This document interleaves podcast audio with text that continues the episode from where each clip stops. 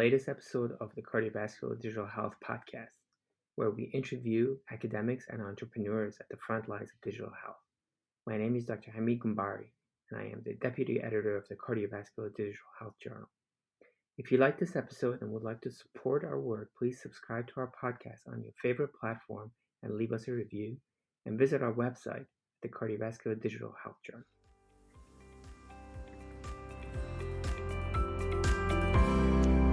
Welcome to the latest uh, edition of the Cardiovascular Digital Health uh, podcast. Uh, my guest today is Doctor Trayanova, and we're going to be talking about a very interesting paper called Anatomically Informed Deep Learning on Contrast-Enhanced Cardiac Magnetic Resonance Imaging for Scar Segmentation and Clinical Feature Extraction. Welcome. Thank you. Thank you for having me. I'm delighted to be here. Wonderful. Um, I know a lot of that our audience is familiar with your work. If you could maybe briefly describe where you are, what kind of problems you work on, and how did you start thinking about this particular problem? Um, I am the Murray B. Sachs Endowed Chair in Biomedical Engineering at Johns Hopkins. And um, also I have um, another appointment um, in cardiology, in Division of Cardiology at the School of Medicine at Johns Hopkins University. I also direct the Alliance for Cardiovascular Diagnostic and Treatment Innovation, which is a body that crosses cross-school boundaries, and it combines engineers um, such as my team, and also clinical electrophysiology, uh, people from radiology, as well as mathematics um, and applied math. And the goal of our alliance is to develop approaches that can help our patients, as specifically we focus on uh, better treatments for um, cardiac arrhythmias, better prediction of patient patient trajectories with um, a heart disease, and particularly prediction of risk of sudden cardiac death. That's fantastic. You certainly are one of the very few people that can straddle both the engineering and the clinical world very well. Uh, it's a position that's a difficult one to um, maneuver in. Uh, so maybe um, we can start diving in the paper a little bit. Uh, could you maybe uh, set the background for our paper and why this paper is particularly important, and how did you decide to work on this particular problem? A lot of our work focuses on using images to construct computational models of the heart. So we can use those personalized models to predict Uh, most frequently, what is the optimal strategy for treatment of arrhythmias, but also predict, again, risk of sudden cardiac death in different diseases. And in all that, one of the most time-consuming, onerous, routine, um, unpleasant work is image segmentation. I cannot tell you how many of my team members are like always stuck at that. And then we typically have um, an army of undergraduate students who are helping us with that and learning, but it is such an onerous process. And being tired of doing that, and also being sometimes lazy when you get to a to a project which, which requires that you segment, I don't know, three hundred or four hundred images, then at some point we are like, okay, enough is enough. We don't want to be doing this anymore. We have to develop something that is sustainable, that is automatic, that takes thirty seconds, so we can stop spending time on um, routine, you know, boring work, and we can focus on our exciting projects. That's how it started. That's terrific. Um, so can you tell me a little bit about the database that you started to work on, and particularly the input data that's going into your model? So I want to get an understanding of like where this data is coming from, and what is the quality, what kind of patients this data was obtained from. In general, in our work, we use um, contrast-enhanced M R Is. The reason we do that is because we focus a lot on arrhythmia mechanisms that arise from remodeling of the substrate. So typically scar is... Um, distribution of scar is arrhythmogenic. So we have used um, contrast enhanced, L G E, gadolinium enhanced uh, C M R scans to visualize scar, and then use these images to construct computational models in our work. So, um, but we have also worked with P E T scans, we have worked with C I N E, Um, we have worked with um, T one mapping. So in general, what we need is robust tools to be able to process these images. And particularly, the most frequent is L G M R I. So for this paper, we used um, the data source was um, uh, a cohort of ischemic cardiomyopathy patients. We wanted to first test our deep learning approach in ischemic cardiomyopathy patients. So we used a... Um, Uh, a data, data set at Hopkins, um, which was started as the PROS I C D cohort and then was extended. We used about uh, one hundred fifty-five patients of uh, that cohort to um, to develop this, um, th- this um, deep learning approach. That is... Um, that is the cohort that was the basis of our approach. In addition, just for training, we augmented the data because we wanted to have more training data. Of course, the more training data, the better um, the outcome could be. So we augmented our data sources with additional um, data source, but L G M R Is are not publicly available. It's extremely hard to acquire a data set available somewhere. So we used publicly available Uh, sources of C I N E M R Is. And we, what we did is, again, when you don't have data, we come up with something interesting or novel to do is we did this novel style transfer to turn these um, C I N E images into L G E-like images. And so we describe in the paper how we use that style transfer, how we use histograms from patients with L G E scans to come up with Um, these random distributions that nonetheless match the histograms in patients with um, L G E. And so using that additional data source for training only, not for the test, we were able to have enough um, data. So we had uh, eleven, um, about eleven hundred slices on uh, from the Hopkins data source, the, the real L G M R I, and also we had about uh, thirteen hundred slices that we did a style transfer to make them look um, like L G E. Basically one hundred fifty-five patients and then two hundred forty-six patients with C I N E that we converted to L G M R I. So that uh, so we used for training about seventy-five percent of the real L G M R I and added to it the um, L G E-like scans for training, and then we only for testing, we had the real uh, part of the real L G M R Is. That's how we, we did the training and testing. Like quite an involved in a process, and th- I can only imagine the difficulty of organizing this the way you described it. So f- fantastic uh, work there.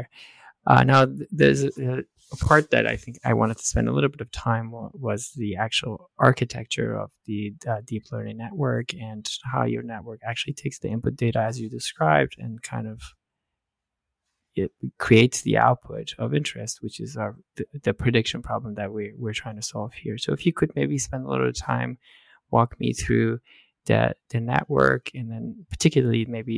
Um, describe it the way you described it in the in, in the paper, which is stages um, of that it, that it goes through. Um, so what we really aimed here to do is to overcome all limitations, uh, or, or most of the limitations that have been, that are out there in previous segmentation approaches. They are very um, sparse regarding L G M R I, particularly segmentation of scar. It's hardly there are very very few papers. And they have a lot of limitations. Majority of those limitations are that you need manual input. Let's say apex and base are very difficult to segment. Uh, scar is difficult to segment. There is always misalignment of slices. So for us, what was very important was to have a, to sustain geometrical fidelity of our segmentations. So we don't have sc- slice misalignment, and we can use these seg- segmented images, um, three-dimensional left ventricular volume of segmented images to use for numerous projects. We can we wanted to automatically be able to calculate volume, let's say left ventricular volume or uh, total scar burden. These things are difficult to do normally. You do slice by slice. Again, those are manual um, processes. So we want it at once when develop the segmentation. So it isn't just to segment, but also to have this ability to have um, anatomical accuracy and fidelity of the segmentations, and to be able to instantaneously calculate variables, which can be very important in clinical decision-making. And also we had something else in mind um, that actually became reality, and maybe I'll spend a couple minutes to talk about that later.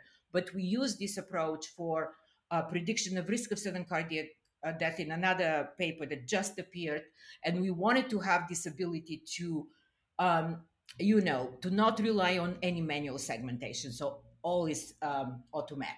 So the, um, the segmentation basically that we have in the paper consists, it's a cascade of neural networks and has three stages. And um, the first is a, d- a deep learning um, network that what it does is just creates the region of interest. So basically it's tightly cropped region around the left ventricle. We do that because in an M R I scan, the heart is part of it, the myocardium is small part of it, and you have so many regions of different um, intensity surrounding the myocardium, so you don't want to confuse the network to be learning from these other regions. So we crop, the first network crops the image very close around um, the heart. And so we call this the region of interest um, neural network. After that, the next network Um, segments the myocardium boundaries as well as the scar. So both of these um, neural networks are what is called encoder-decoder, in which you have the neural network has numeral layers, distills the image to the most important, and then recreates the image. Both of those networks have similar similar architecture called ResUNet. Um, so Once we do that segmentation of myocardium and scar, we want to now have another network. This is the third network that ensures that anatomical accuracy is maintained. And the way we do that is um, we create this sort of um, compressed, if you will, representation of the ground truth.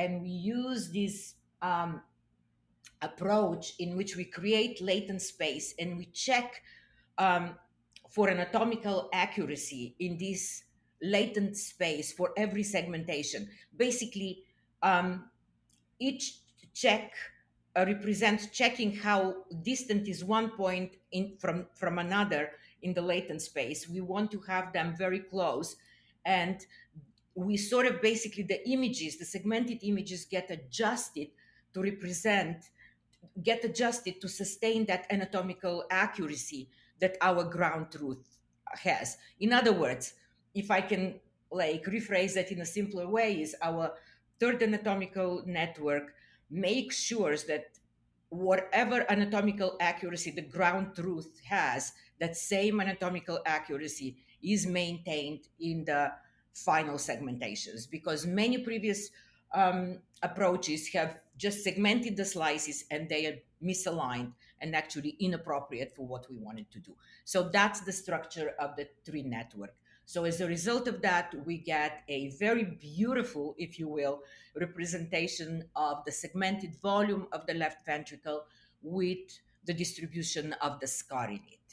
Um, and we, out of the, as an output of that network, we can get instantaneously what is the left ventricular volume, the total volume of scar, et cetera, important clinical variables. So that's overall the structure of the network. That was a fantastic description of a very complex um, network. And um, I would definitely encourage our, our readers to look at the diagrams um, because as you described them, they're quite beautiful. Um, in, in the way they they are represented. Um, can, so can you tell, tell us a little bit about the results and the performance metrics of your model? Um, we, so it's interesting. Um, we really, as I said before, we really wanted to overcome the limitations of previous approaches. And a lot of the previous approaches had a lot of issues with apex and base segmentation. So that's the first place where we really paid attention. Um, there is a lot of artifact around the space. You know, the base is very hard to segment because you have, you know, during segmentation, you can get these sort of C-shape images. It's not a whole circle, which is the, the you know, the, the cross-section of the ventricle, but it is parts sticking up. And um, so it was very important to make sure that we have really good results or adequate results on par with the rest of the ventricle, where everybody is likely to perform better. We wanted to have really good results in those areas. In one of our figures, we have um, we look at the the DICE scores for segmenting for um, the first network that does only the region of interest, and also the second network that segments the myocardium and um, the scar. And what really we wanted to achieve, uh, and we succeeded, is to have the same accuracy at apex, you know, mid-ventricle and base. And that is part of having good accuracy throughout and also sustaining anatomical fidelity. So um, that's um, um, that's where we focused. We had several um, metrics by which we evaluated the performance of our network. Um, we also compared it with previous approaches, and we have, um, for instance, um, one of the um, one of the parameters that we performed the best was the Hausdorff distance, which tells you how different from each other are two images, and in this case, is the ground truth in our segmentation. And we were by far um, the best in, in terms of that metric. Um, overall, um, the, the important thing also was that, um, you know, it is, again, I'm repeating that numerous times, it, it has no manual intervention. A lot of the other approaches, this is another way you can compare performance. What do you need to do to um, to get the segmentation right? Many people would, in other previous research, they would remove parts of the apex and base, so they don't have to deal with these regions. Or they have manual pre-adjustment or correction. We have no manual intervention whatsoever. Everything is done automatic. Um, and then um, basically we don't touch it. It's in about thirty seconds, we can have a full segmentation of myocardium and scar.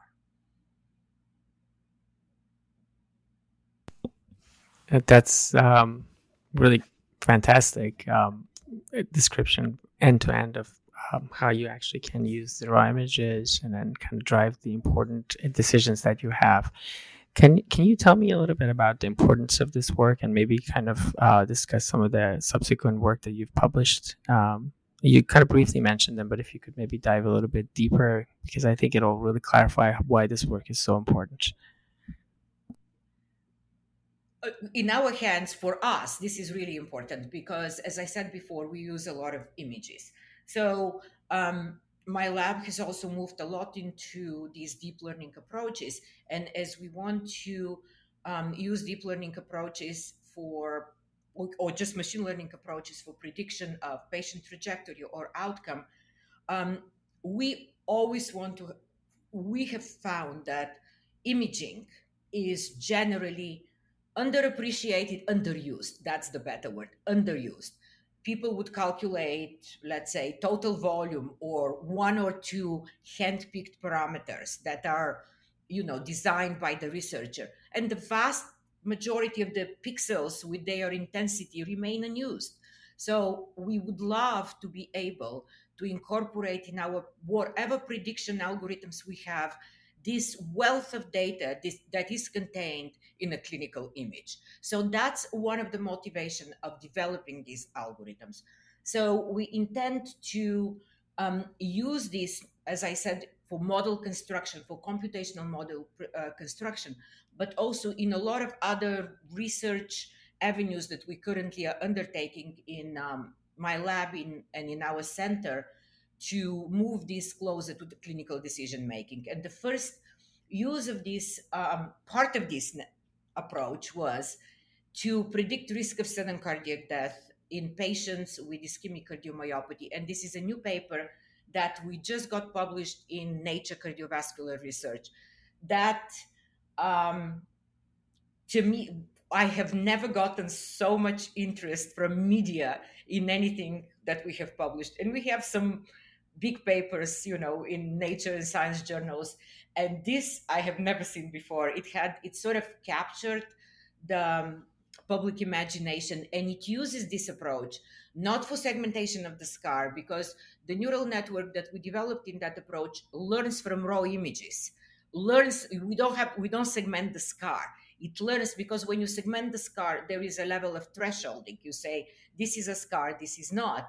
We just wanted the network to learn from the raw pixels, but we use the first network to have the region of interest that is passed then to the, to the, to the learning al- algorithm.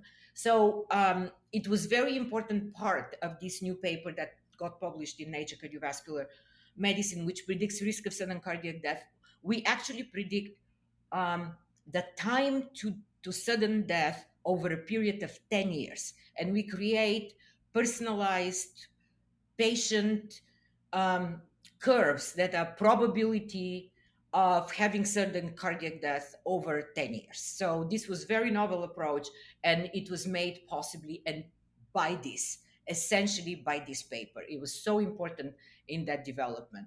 In addition, we are also using this already in patients with non-ischemic cardiomyopathy. So we have processed, we have uh, processed a large cohort um, with hypertrophic cardiomyopathy, over one thousand patients with this algorithm. We did some retraining at an adaptation of this segmentation algorithm, and we, we applied that to hypertrophic cardiomyopathy cohort. Works very well, works fast. We have a sarcoidosis cohort that we are also going to study.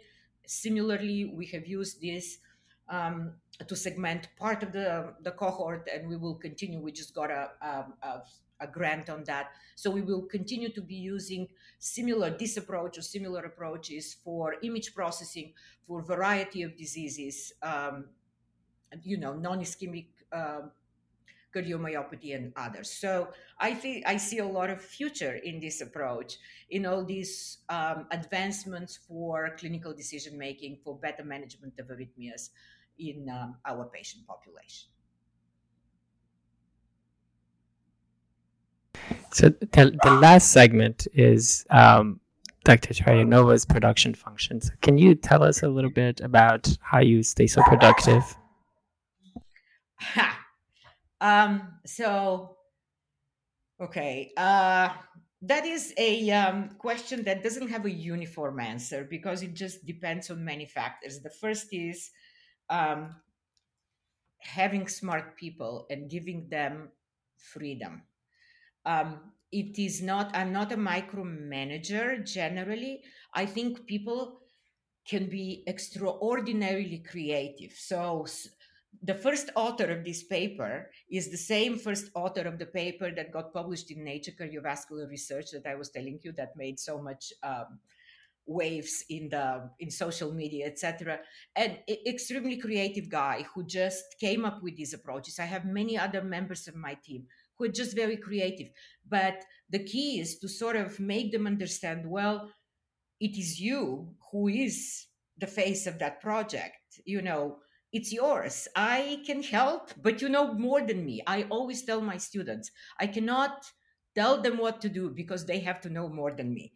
So I think this is a very important factor, is to let people develop their skills, let people um, feel responsible ownership of what they're doing. And this provides impetus, buy-in, a responsibility for what you're doing rather than me sp- spoon-feeding. So if I have to summarize who thrives in my lab and who becomes very productive, it's these people that do not require that I sit behind them and above their shoulder and give them instructions all the time.